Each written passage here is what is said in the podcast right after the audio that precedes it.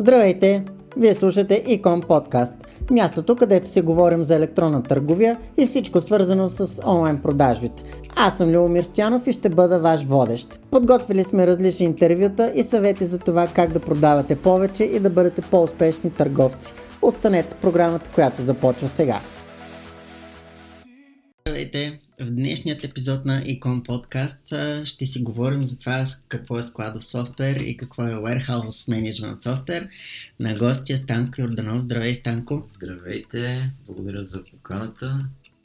Представи се, моля те, с няколко думи какво правиш и с какво се занимаваш. Ами, занимавам се с fulfillment, да го кажем. Така тази дума, която вече навлезе в нашия бранш, т.е. изпълняване на поръчки от дистанционни продажби, в частност онлайн търговия. Занимавам се с логистика за доставки, въобще всичко, що е свързано с логистика за дистанционни продажби е моя тема, както и малко се занимавам с локален маркетинг и директен маркетинг.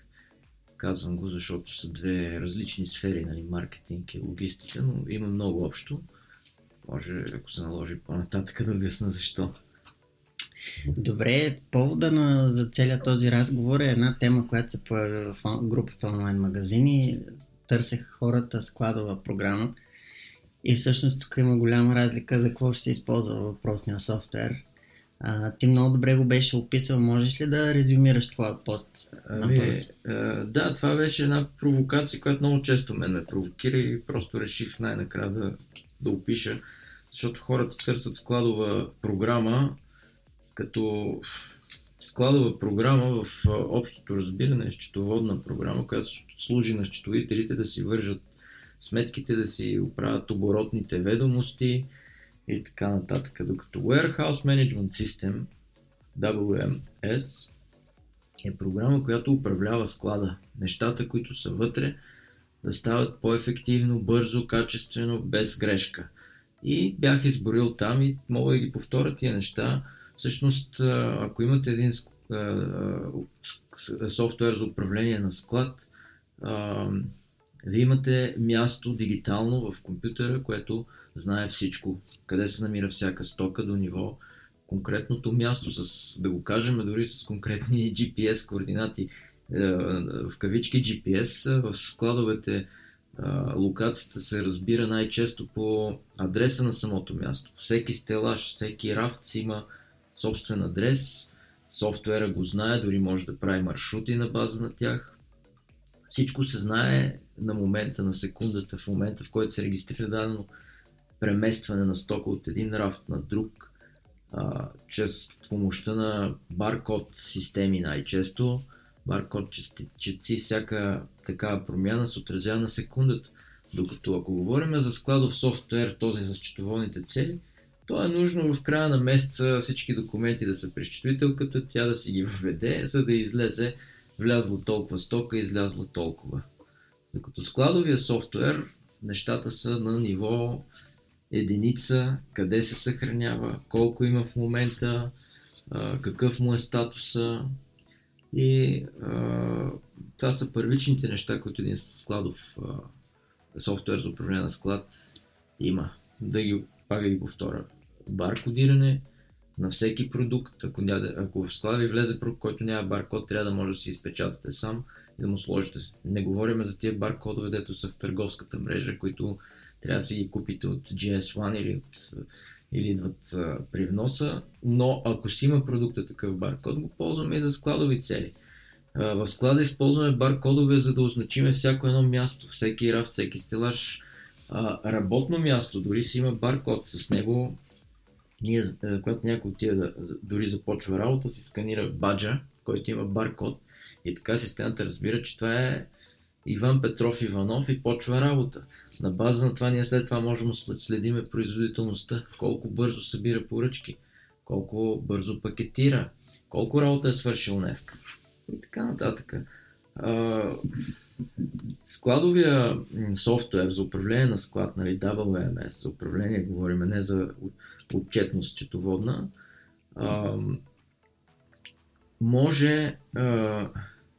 да, да ви спести купища пари. Смисъл, целта на него е да постигне ефективност в склада. Ам, Тоест хората, които работят сами с собствен склад и продават много обеми и различни стоки, така да кажем, защото ако продаваш един молив, нали, ти винаги знаеш този един молив къде се намира. А, Но ти трябва така хората обичат да, да упростяват и а, има една много готина такава четиристепенна теза. Тя мисля, че се въвели тези, които се занимават с NLP, невролингвистично програмиране. То гласи, че първата степен на познание е неосъзната некомпетентност. Ти не знаеш, че не разбираш от нещо. Например, виждаш хората карат коли, ти не си карал до сега. Нямаш идея лесно ли е, трудно ли е, даже може и да си мислиш, че е много лесно. Нали? И затова е във втората степен, когато се качваш на колата и се да караш и виждаш колко е сложно, когато ти осъзнаш, бе, това не е лесно. Това е вече осъзнатата некомпетентност, втората степен. Третата степен е а, осъзнатата компетентност. Вече си се понаучил, знаеш, че можеш и си караш колата, но си напрегнат, нали? И последната, давам го пример с колата, защото много хора ще го разберат. И последната степен е неосъзната некомпетентност. Ти се качваш колата, караш, пристигаш някъде и въобще откъде си минал, какво е станало, това паметта го изтрива. Ти неосъзнато караш. Та, мисълта ми е, че в склада, ако го пренесеме това нещо, човек, който трябва да си направи собствен склад, той е на първата фаза. Той си мисли, че това е лесно, че, че го знае. Вкъщи има гардероб, има шкафчета с книги, с учеб, подрежда си ги по някакъв начин. И логиката подсказва, че ти трябва да почнеш по абсолютно същия начин да си подредиш склада. И, например, една от големите грешки на, на, на подреждането на склада е, че хората ги редат по категории. Ти продаваш дрехи, обувки, шалове и колани и складът ти е така. Дрехи, обувки, шал, шалове, колани. Но това не е най-добрият начин, не е най-правилният. А, просто използваш навиците си и мислиш, че го знаеш. А, В този ред на мисли, според мен, това, което каза, нали, по категория, окей, а, редно ли е да се подредат по това, кое най-много се продава или кое Да. най-много се търси, нали? Така че да достигаш първо до него. след като търсиме ефективност, а, трябва да сложим нещата, които най- най-върват, най-се продават или които знаем, че най- ще се продават, защото тук има известна прогностика. Например, идва черен петък. Черен петък обаче е някакъв дял от ескаутата въобще не са ти в промоция. Няма нужда да ги слагаш на, на бързите места. Нека си остават там, където са си. Изтегли на преден план, даже още по-хубаво става, защото а, за черен петък ти ще внесеш или ще купиш от търговеца на едро още стока, тя ще дойде малко преди черния петък или няма нужда да я вкарваш навътре в склада, слагаш я на предни удобни места за бързо взимане. В Или- количествата, които очакваш, които ще ти трябват за дадения ден, за дадената кампания. Така че а, нещата, които ще се продават, нали, щето е по-важно от историята, но когато нямаме промоция, която нещо от нас е провокирана, историята ни е тази, която ни дава и ни подсказва кое върви, знаеме си бестселерите и така. А, включително а, в един склад е нормално панталон и колан да стоят един до друг, защото те са допълващи се продукти, комплементни. И когато някой си купи панталон и се окаже, че 30% от купуващите панталон купуват и колан, при самото пикиране, взимане от склада, не много по-ефективно да ги вземе човек едното от друго. Нали, давам някакъв пример, приблизително реалистичен нали, да бъде. А, така че а, склада даже м- м- да използвам известната приказка за Мохамед и планината. А, склада не е статичен, нали? стоките са там и ти винаги трябва да отидеш. Стоките могат да дойдат при теб. Може да си ги прикараш по-близо. А, затова тия новите роботизираните системи за складове, които са особено тия кубичните, които са един куб с места за съхранение, те всъщност са контейнери, които непрекъснато си местят местата. И, а, аз поне съм учил програмиране като ученик и предполагам много хора от а, нашата сфера, онлайн търговията, са минали през някакво IT, компютри. И беше известен един метод на мехурчето при сортиране. Имаше една така програмистка работа да сортираш. Аз, аз го наричам метода на мехурчето с тия големи кубичните складове, защото тия кутии при тях винаги се местят и така става, че това, което най-много се търси, винаги е, е най-горе, където става пикирането. А в дълбините долу потъват тия, които най-малко се търсят и най-рядко се стига до тях. Така че то динамизъм, той води до ефективност и, и трябва да се използва. Не е задължително, значи, говорейки за категории, да се върна на примера, категория костюми. Не знам, що взехме дрехи, но добре, почнали сме. категория костюми. Ами ти в тази категория имаш 12 бестселъра и 88, които някои се продават, други не, някои пък още не са се продали от 6 месеца. Защо трябва да са заедно всичките? Значи взимаш 12-те костюма, 12-те бестселъра в панталоните и ги слагаш най-близо. И всъщност, ако направиш една а, карта м- такава с тия, с горещите места в склада, къде се въртат процесите, къде най-много хора тъпчат, те ще са около тия неща. И ако ги разпръснеш в склада равномерно по категории, просто ще има едни крачки, едни километри, които се изминават, нали, километри на месец, да кажем, които се изминават на хаос. Та складата програма търси сама тази ефективност. Тя трябва да може сама да ти предложи кой продукт, къде да мине, в каква позиция да бъде съхранен, включително каква доза, защото вътре в един склад виждал съм, нали, понеже сега такава, на такава тема тръгнахме, някакви грешки, които често срещани подходи за организиране на склад. Друга грешка е всичко да, да, да сложиш на едно място. Идват и стоката и ти гледаш да напъхаш по рафтовете. Не е нужно това. Пикинг местата, т.е. местата, от които взимаш стоки, те са скъпи. Това са местата на нивото на очите, малко по-низко, нали, долу, ниско не чак толкова а, местата, където си предвидел, че ще се събират поръчките. Там слагаш нещо, такова количество, каквото ти е необходимо за някакъв период от време. Седмица, месец, ден дори. Големите количества ги държиш на страни на буферни места. Това също води до, до ефективност, до, не се задръства склада и просто се сещам в момента на посоки за такива неща. Аз съм виждал в склада първо, че нали, нещата не са организирани. Ти имаш рафтове, обаче те продават стоки, които са обувки и дрехи. Дрехите идват пакетирани в пликчета, те не са в някакви кашончета да. или нещо от сорта. И човечето всяка сутрин нали, взима един списък, хваща баркодовете, почва да ги брои, гледа на машинката къде да отиде и да ги събере на ръка. Според мен това също е някаква груба грешка. Трябва тия всичките стоки да се сложени в някакво кашонче или нещо от сорта, което да, да знаеш, че то е там, нали, а не да се разпиляне, защото представи си някой бута изведнъж да. без да иска тениската при другите. А, най- всъщност... Най-доброто съхранение е всяка стока да си е на собствен адрес, да няма други. Много често на един рафт е един единствен адрес и на този рафт има 10 неща. Uh-huh. Това също затруднява работата. Когато говорим за автоматизиран софтуер с роботи, това е недопустимо там. Един адрес, една стока, на дадения адрес имаш само една стока, като този адрес може да е контейнер. Виждали сме тия складове с а, кутии за съхранение. И примера с дрехите, които ти даваш, които са сгънати нали, в пликове, е най-добре да са в един контейнер, една партида от дадената стока. Другия размер в друг. Много е важно да не се прави грешка. А те са натрупани еднакви ако... размери един върху друг. Еми, това е класически пример. Нали, някой си поръчва дреха размер M, пък му пращат L или XL, защото са сложили всичките тениски от този модел в, на един адрес. И пикъра трябва ръчно да търси. Той губи време в това ръчно търсене. Хваща, нещо се разсейва в дадения момент, баркода на тази стока е един и същ тук също бих могло да помислим дали стоката да е с различен баркод или да си остане същия, но да бъдат в различни кутии, дори на различни рафтове, дори на съвсем различни места в склада, за да се ограничи максимално тази грешка, която е. А, друг пример за това струпване на стоки на един и същи адрес да са няколко. Еми аз съм бил свидетел в склад, в който има по 10-15 неща на, на адрес. Седи човека, който е изпратен да, да пикира стоката с баркод четеца и 10 минути се оглежда, въпреки че на устройството има снимка даже на продукта. Може да го види.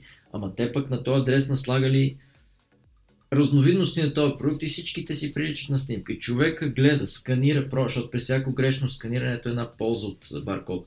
Сканираш нещото, което системата ти е задала, че е на този адрес, но не е то. То ти казва, сори, сканирал си грешно, сканирай нещо друго и тогава те пуска нататък. И, и този човек седи 10-15 минути, ровичка, бърника, разбърква още повече следващия, като дойде се върва втори хаос. Така че тия неща... Става натрупване на грешки. Натрупване и може всичко друго ти е ефективно, но едно такова, дето ще забави 15-20 минути да го търсиш, може да ти развали цялата схема. И създава дори чувството, че няма ред в въпросния склад, създава една допълнителна мудност, чувство за, че така са нещата и няма, няма готов ритъм, с който нещата върват бързо и гладко. А, да кажа ли още някакви неща, които имам по склада или ти си си подготвил? Ами кажи, кажи, защо мисълта ти така тече, какво кажи ти? Ами, а, най-базовото нещо, нали, тръгвайки от това, че хората по инерция, имайки опит в личния си живот с гардероб, мазе, шкафчета, а, дори багажник на кола и са си ги подреждали по някакъв начин. А, най-базовото, което трябва да се каже, че, че складовите процеси, нали, fulfillment процесите, те, това, е, това са процеси първо, това е процесен менеджмент, това не е нещо статично. И се състоят от няколко подпроцеса, които в един а, добре направен склад, всеки процес има място, където се осъществява, всеки процес има ясни правила, всеки процес е отразен в софтуера до иде... и, е, реалния начин по който се осъществява, т.е.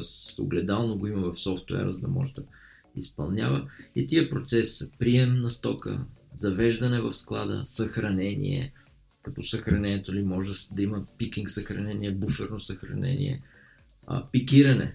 Пикирането е тая най- интересната като че ли част от логистиката, събирането на продуктите за даната поръчка. Сортиране. Сортирането е в момента, в който си събрал нещата от склада и си ги донесъл близо до пакетажа, да ги разпределиш по поръчки. Някой, като му кажа сортиране, викам, какво сортиране? Ние обикаляме и събираме в склада поръчка по поръчка. Да, да, ама това не е най-ефективният начин. Мога да се върна след малко с един също фрапантен пример за пикиране, но да довърша за процесите. След сортирането е опаковане и документалната обработка. Документалната обработка да му сложиме съответния стоков документ, писмо, такова персонализирано писмо, благодарствено, благодаря, че станахте клиент, някакви рекламни материали, купони за отстъпка и накрая товарителницата, която слагаме за да се изпрати. Като и с това не свършва процеса, защото имаме и обратния процес, ревърс, когато връщат пратки, трябва да ги отвориме, да видим, що ги връщат и така нататък. Интересният пример, който искам да дам е за пикиране, за събиране комплектована поръчка с продукти едно по едно. А, той си има даже история, а, после ще кажа пак ето една отметка, да няма забравяме за после за едровите складове, палетните складове, но в палетните складове там се пикира чрез мотокар, палетна количка, различните там машини, които са, което носи едно пале. Винаги се взима по едно пале или в повечето случаи по едно пале, така че за всяка едно пале отие мотокарчето, сваля го и го носи на изходната позиция. Така, за fulfillment склада за онлайн поръчки, това е най-неефективният начин. Това си представи, имаш въпросния пикинг лист, ако работиш старомодно на хартия, поръчката от 5-6 неща, ти виждаш първото, ага, ето го къде, отиваш там, взимаш го, връщаш, носиш на маст. Второто къде, отиваш на другото място, взимаш го, връщаш го и така. Въпросът е защо не отидеш с пикинг листа, да ги вземеш наведнъж, си направиш маршрут. Софтуера, Warehouse Management System, трябва да може, ако събираш поръчка по поръчка, това да взимаш всяко едно е да се връщаш безумно. Просто най-неефективно. Не би трябвало да го допуска въобще. Но ако събираш по поръчка по поръчка и една поръчка, той трябва да ти направи най-бързия маршрут за тия 3-4 неща в поръчката. Маршрут вътре, той е реален, както Google ти прави най-бърз маршрут в града, Само, че Warehouse Management System ти го прави вътре в склада, къде да ги вземеш тия 4 места, така че най-кратко разстояние да изминеш. Естествено, софтуера се съобразява колко са големи ти неща, защото ако има диван вътре, естествено, че ти не може да го вземеш заедно с другите три неща. Трябва за него самостоятелно. Както пример с палето дадох, то просто няма как един мотокар да закачи на три вилици, три палета. По едно се взима. А, но този поединичното събиране на поръчка също не е ефективен начин да събираш една по една. Поръчки трябва да се събират по няколко, на партиди, на вълни даже. И в онлайн търговията поръчките идват непрекъснато. Имаш някакви пикове, не знам, всеки си има различни часове към обяд, към не знам си колко часа. Но знаеш, че към 5 часа трябва вече да си готов с огромното количество пратки или зависимо с часа, в който издаваш готовите пратки на куриера. Но до тогава ти имаш няколко репера, които можеш да си сложиш. 9 часа, 12, 2 и 4 часа. И на всеки този етап всички поръчки дошли, които трябва да се изпълняват, които са одобрени за изпълнение, ти ги пускаш за групово събиране. И даже груповото събиране може да е по продукти. Ти имаш 10 шлифера размер XL, два панталона размер еди къв си. И пикара въобще не знае и не го интересува за кой са тия поръчки. Той пренася напред на място за сортиране 10 шлифера, двата панталона, 30-те колана от даден модел, а, кърпички носни, 43, защото в промоция едни и същи, а те даже са сложени близо до това място, защото в промоция. Идват тия неща и затова се налага сортиране. Тия 10 панталона да ги наслагаш в кутиите, те са клетки с баркодове и се знае, че тази клетка е за този, тази поръчка. Поръчка номер 32621 си има клетка с баркод и всичко се слага там. Този, който носи шлиферите слага на тази клетка шлифер, другия, който носи коланите, слага колани и в крайна сметка, когато клетката се напълни, системата казва тази клетка е готова за пакетаж, за следващия процес. И това е най-ефективният начин да се събират на партиди, на вълни. Също е известно, нали, вълната е, казваме 10 часа, събираме всичко събрано до тук. Има и още по-сложни неща. Събираш 10 часа и ги изпращаш веднага в 10 часа. Но това беше пример. И исках да дам, а, освен примера с мотокара, а, един квартален магазин в а, моя квартал. Той още съществува, няма да правим реклама или антиреклама, но беше денонощен по едно време. И рядко ми се налага, но отивам да си пазарам от този магазин в 12.30 през нощта едно прозорче, нали, не, не да влезеш вътре в този супермаркетинг, маркет и излиза там продавачка или продавач, двама, нали? През прозорче. Да, какво ще купуват? И аз казвам хляб. Чакай, тък, тък, тък, търчи някъде вътре, носи хляб. После казвам а, кайма, търчи, търчи. Точно това дето го описа, но викам, чакайте бе, защо не, не ви кажа всичко? Не, не, така сме свикнали. И тук ти правя другата отметка. В, в, в работата в склад или каквато и да е работа, когато някой човек си свикне по някакъв начин, Оби го, обясняй му колко ефективно, има страшна реакция да си промени навиците. Той всячески предпочита да работи по неефективния стар начин, който си му е любим навик и го е страх от новото. Та съм имал а, така доста драматични истории. Показваш му на сила, го караш да го прави няколко пъти, за да се убеди първо, че това е по-ефективно. И в един момент винаги се получава, нали, ей, това е много готино, че така става по-лесно. Но, но това е един консервативен съм, който всеки го има в склада си и трябва да се огледа за такива неща. Докато се стигне до това ниво да видят резултатите, минава много Да, време. част от проблема хората не си слагат uh, uh, Warehouse Management System е, че са потънали в едни олегнали навични взаимоотношения в склада си, много често персонално uh, вкоренени в конкретния персонал, който е там, който е безценен. Само той знае страха, че ако Бай Митко, който знае всичко, кое, къде е в склада. Той е, той е warehouse management системата, нали, в главата му е вътре някъде. А, а, ако нещо стане, ако няма този човек, загиваме и затова не смееш ти да си сложиш warehouse management система. Та, това го има и най-добрият начин е някакси е, и, и, бай, и бай Митко да промениме. и да го накараме да влезе в... Добре, сега, за да не си помислят слушателите, че говорим за някакви извънземни неща, можеш ли да кажеш за колко, какъв обем от продукти е окей okay да се използва такава система? Тоест някакви нива, т.е. на достъпност, ако можеш и цени съответно някакъв Заради груп цени мога да кажа, да. да, да цените са най- най-важният фактор в това отношение, защото а, сега и не само цените, както ти попита за колко продукти. Има single product бизнес модели. Знаеш, даже дълго време имах клиент, който издаваше две-три книги такива и се продаваха доста добре. Fulfillment е един продукт, който в момента е на промоция, просто да го пакетираш и да му пъкнеш документите. Този продукт ти е на пале, нямаш адресиране, нямаш изгубване в склада. В смисъл, не ми трябва за такъв fulfillment специален софтуер за, за пикирането и за събирането. Може да ми е полезен за другите неща, за товарителниците, защото ам, warehouse management система плюс delivery система, нали, как, с която аз съм ангажиран, тя има и друга част. Тя има автоматизация на товарителниците, API връзка с а, няколко куриера, с няколко а, платформи за онлайн търговия и всъщност това е една друга полза. Но за склад, говоряки чисто за склад, single product нямат нужда практически. Да.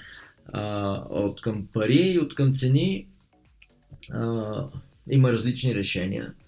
А, има софтуери, които сами, ако отидеш при тях и кажеш искам такъв софтуер, те ще ти кажат не си за нас, ние сме за големи а, бизнеси, а, но ако отидеш при този ниския клас, който може и за малки магазини, ето, говоря за такъв български, аз съм го споменавал, тук няма да правим сега реклама, освен ако изрично не ме питаш, нали? Ама ние нямаме проблема с рекламата, да. така че може а, да кажеш. Ами да, всъщност той е известен тук в а, България, от, даже се прави в България, Order Admin се казва, прави се от, създаден от Максим Гасумян, с който е живее в България от поне 8 години и бих казал, че вече сме го натурализирали българин и софтуер създаден за руския пазар и там е много популярен и бих казал, че е една изключително модерна компания в сферата на фулфилмента.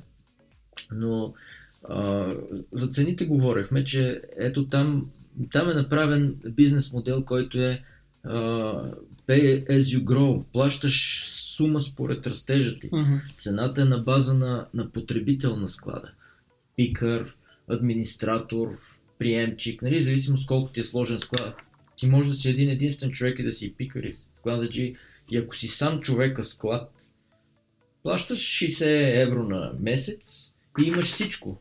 Имаш същото, каквото би имал този с 100 човека в склада и с 25 000 артикула вътре. Но го ползваш за нуждите, които имаш.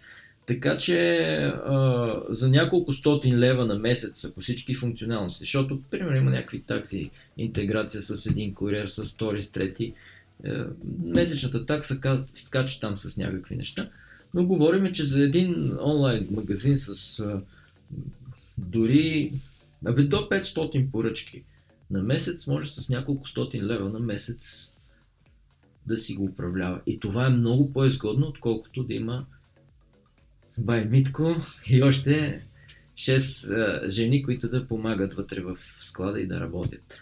Защото е по-ефтино, защото е по-ефективно, защото всичко се знае.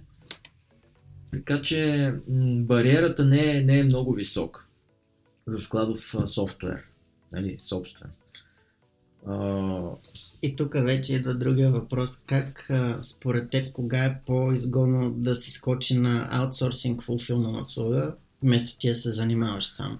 А, това е много въпрос, който много ме е занимавал, защото аз лично с филмът съм ангажиран от много отдавна, не искам да кажа 25 години, но са там някъде, защото ние се занимавахме първоначално с fulfillment в периодиката, в периодични печатни издания, правихме абонаменти и поемахме на дадени издателства да им обслужваме целият абонамент. Тоест, поръчките на абонатите идваха при нас, ние ги подготвяхме, следяхме плащания, кол-центърска услуга предлагахме и а, подготвяхме, когато излезе всеки пореден брой, изпращането на, на получателите, следяхме недоставени и така нататък. Този фулфилмент е доста нали, по-различен, но а, с годините тогава, например, нямаше онлайн търговия. Първите ни клиенти за дистанционни продажби са класическа каталожна търговия, които там смисъла е един, нали, защото ние сега си говорим за онлайн търговия, която ти правиш някакъв телешопинг, да кажем, или каталожна търговия, смисъла на фулфилмента е такъв. Ти си предприемач, ти мислиш за това какви продукти да сложиш, как да ги поднесеш, как да се продават, оцелил си нишата. Назначил си, аутсорсал си рекламата на някаква рекламна агенция, защото ти си убеден в успеха си и не цепиш стотинката, нали, сега ще си го направя сам, за да спеста, защото ти не, не печелиш от това, че спестяваш и си правиш сам нещата, печелиш от това, че си гениален и си намерил хубавите продукти.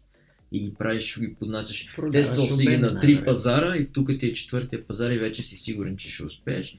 И за това и плащаш на, на най-добрия ми клиент, това ще го кажа, защото е реклама. В крайна сметка а, търговец, дори на такива продукти, които аз наричам шарлатански, а, продавали сме негови неща, амулети, хороскопи, чудеси и такива неща. Но този човек, започвайки работа с нас, каза, дайте ми такива цени, така че да си щупите краката, за да ми доставите качествена услуга. Тук в България чуваме винаги обратното. Даваш някаква цена, няма, не моли малко да намалите, много ми е това. Аз имах клиенти, години наред работехме за него и не исках да чувам за други клиенти, защото се печелише добре. Той каза, дайте ми така цена, така че да си заслужава да работите и да ми дадете качествена услуга. Е, това е пример за човек, който знае от какво ще спечели и знае, че няма да спечели от мене, като ми натисне за ниска цена, а напротив ще спечели от мен, ако аз му правя безупречна услуга. Нали, това го давам в, нали, защото въпросът е от кога е изгодно да правиш фулфилмент. Ако имаш хубав продукт и хубав бизнес, дай го на професионалисти, за да, за да стане перфектно всичко. Нали.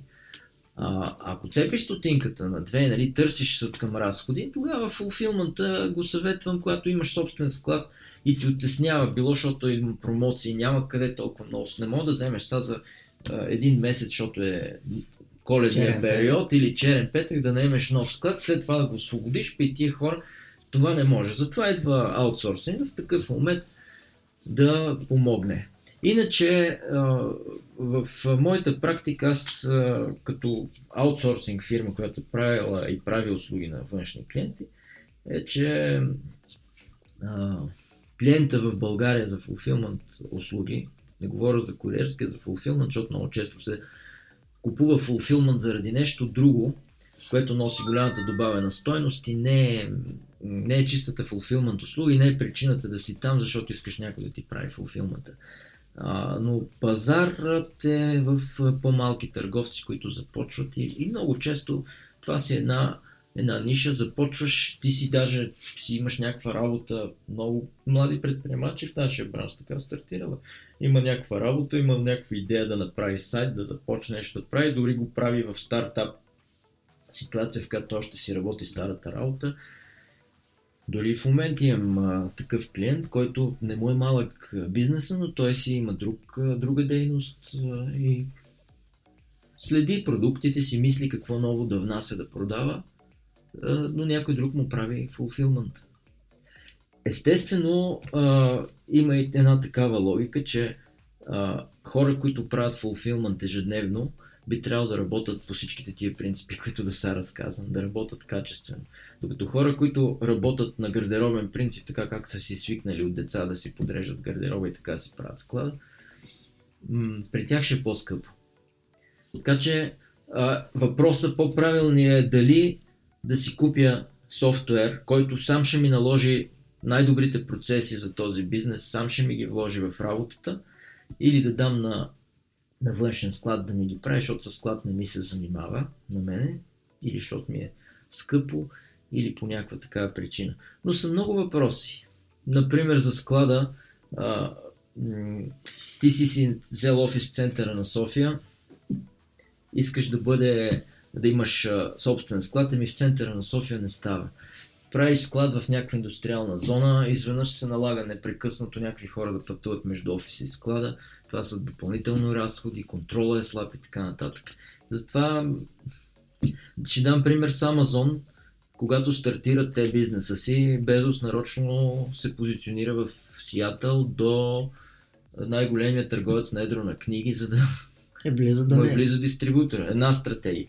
Друга стратегия е склада да си го сложиш близо до клиентите, ако ти е някаква локална ус- услуга. Примерно продаваш ам, хранителни стоки и хората са ти в 2-3 квартала клиенти. Значи склада някъде там трябва да е, не да е някъде далеч. Трета стратегия правиш склада някъде, където има работници наблизо живеят, защото има криза на пазара на труда, не могат да се намират хора. Нали, виждал съм ги всичките тия неща.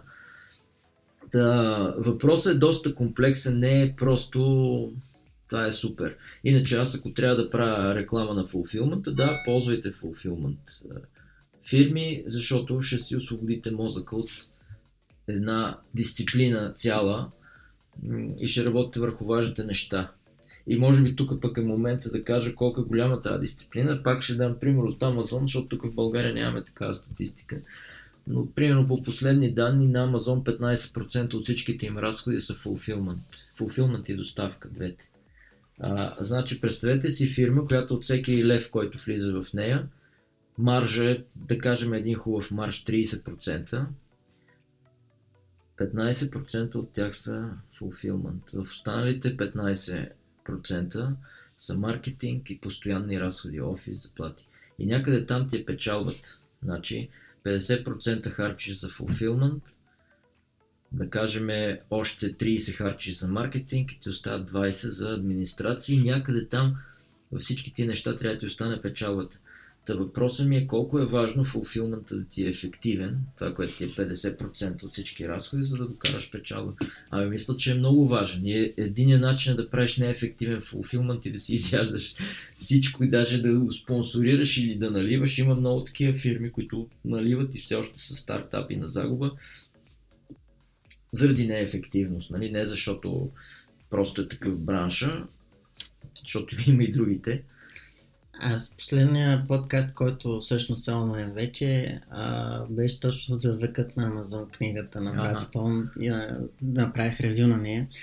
В нея се споменава точно нали, в началото как много неефективно са работили и след въвеждането на софтуер, всъщност, който да ти прави пикнинга и да къде да обикаля човечето, какво да взима и така нататък, нали, спестение доста главоболя.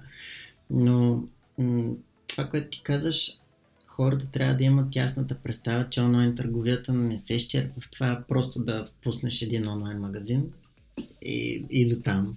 Нали, наредени са много неща вътре в него. А, друго да те питам, понеже аз при няколко години, като бях в Лондон, имах а, удоволствието да мерна един склад на Амазон, А. само е така по пътя. Ето, можеш и на видео и в YouTube е пълно. Но той И беше да той беше доста.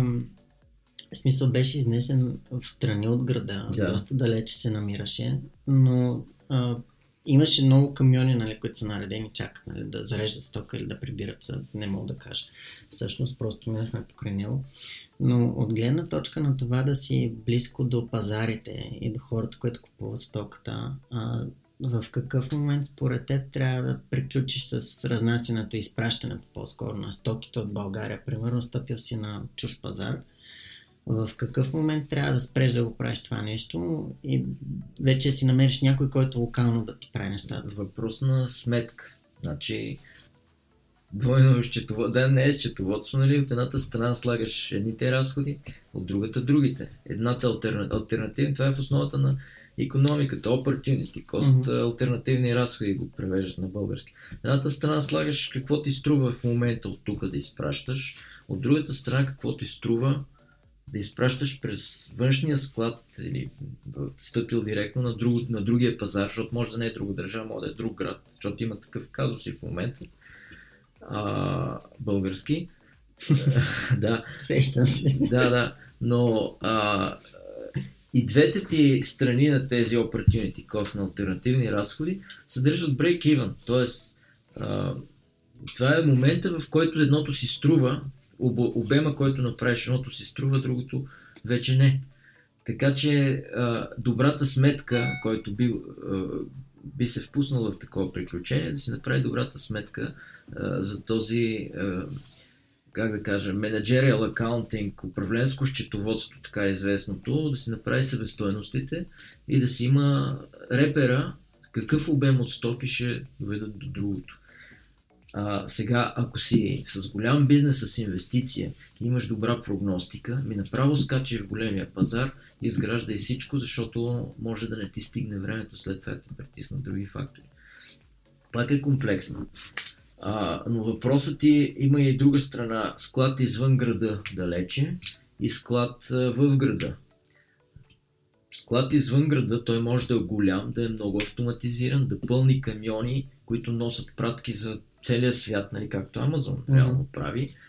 А, складовете в града добиват все повече популярност нали, по света и тук ще стане така за, заради on-demand локалните доставки.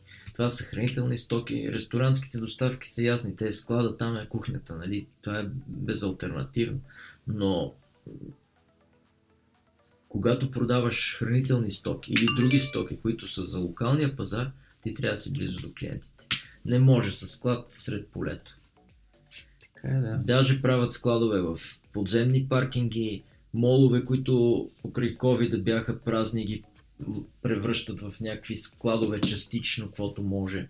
В недвижимите имоти върват такива тенденции. В момента на Запад тук изоставаме, което мен ми е малко жално. Ще си ги настигнем. Това ще да те попитам, понеже тук може би още не е ударила тази криза за моловете. Де ти казваш, защото те така или иначе станаха много молове в София. Да. в другите градове, нали, най-вероятно не е така. Но наличието на такива локални места, в които могат да, да се извършат такива неща, дали пък са добра бизнес възможност да направиш такива да, да. Аз мисля, че всичките тези добри бизнес възможности, като това, което казваш, е, и много други, стъпват и се чуват сигнали и ще стъпат. Аз съм убеден и даже знам конкретни проекти, които се канат да започват. Но кварталния склад, да го наречем така, градски склад, той си има своето бъдеще, автоматичния склад. И тук се сещам нещо друго. Хората, като, като почне да прави склад някой, има една така мегаломания да нарека, всички налитат да си направят склада, каквото са виждали по снимки или някъде виждали склад, да, ще направим като тях. И типични онлайн търговци правят вместо fulfillment склад, склад правят едрови палетен склад. Големите стелажи, 2,73 метра широки коридори, защото на палетния склад трябва да може да влезе мотокар и да направи маневра. Не ти трябва такова нещо за пикинг склад, за поръчки за онлайн търговия. Трябва ти склада да е висок 2 метра и 70, хайде да не са 2, да не го правим, защото, защото едни евреи правят складове точно в подземни паркинги и дори автоматизирани и така нататък. Но когато пикираш с хора, на теб ти трябват стелажи ти прегали в магазин на такава височина, наредени продуктите, да може човека, човека е машината, която събира там. Не ти трябва рич, трак или някакви други сложни, скъпи съоръжения. Това е за палетните складове. И много често се натъквам, включително и в сайтове на такива фирми, които са fulfillment, са се хванали да правят и гледаш снимки, на палетни складове с съответно оборудване. Страхотно изглежда. Мегаломания страшна. Не? Нали? Ние имаме страшно голям склад. Това не е тяхния склад, не те са сели от някъде. Но истината е, че не правете так, грешката да направите такъв склад. Това е болезнено. Не, че не става, може, може да се преобрази, може да се здрави за ти. Един такъв стелаж носи много повече тонове, отколкото ти трябва един fulfillment склад. Fulfillment склада на един метър може да са и по-малко дори коридорите. Важно е да ги оплътниш достатъчно, маршрут да може да се прави, да не се затапват коридори и така нататък. В смисъл, структурата на склада изисква помещения, които могат да се намерят и в центъра на града. Е, товарния въпрос, че ще ти карат палета понякога, трябва да се измисли как да става. Ти палета няма да изкарваш, изкарваш пратки, макар че правиш пале, което е за Англия, ще трябва и палета да изкарваш, така че а, това е единствения въпрос, който трябва да се помисли. По света вече има многоетажни складове, такива, които са в би нещо като някакъв завод, който по някаква причина е бил в града и наоколо се е населил. Сега е централна градска част. Те го правят и Амазон има такива склада. Те го правят на многоетажен склад, в който камиони виждаш как се катерят по едни рампи нагоре, товарят. И това е бъдещето, защото ако традиционната търговия на дребно а, се прелее в онлайн търговията, трябва тези магазини, които са разположени навсякъде, за да са близо до клиентите си, лека по лека да се трансформират в складове или да се преместят в някакви локални складове, които не е нужно да имат огромен паркинг, не е нужно да имат да са на удобно място за хората, трябва да са на място, където може да се товари, разтовари, да се изпраща и да тръгват куриери. Така че една така трансформация ни чака. Добре, това мисля, че е страхотен завършек, оптимистичен на нашия разговор. Да, благодаря. Аз се запазвам, запазвам си правото пак да те поканя, защото имаш определено какво още да споделиш на аудиторията. Мерси, за мен, с удоволствие. За мен беше голямо удоволствие. Мерси, мерси, Любчо. Успех на предаването и на всичките събития, които организираш. Благодаря. Чао. Чао. Това беше всичко за днешният епизод на Икон Подкаст. Следете ни в социалните мрежи, като напишете Икон Конгрес в Facebook, YouTube и Instagram или като напишете Икон Подкаст във вашата платформа за подкасти. Аз бях Любомир Стянов и ви пожелавам повече продажби. До скоро!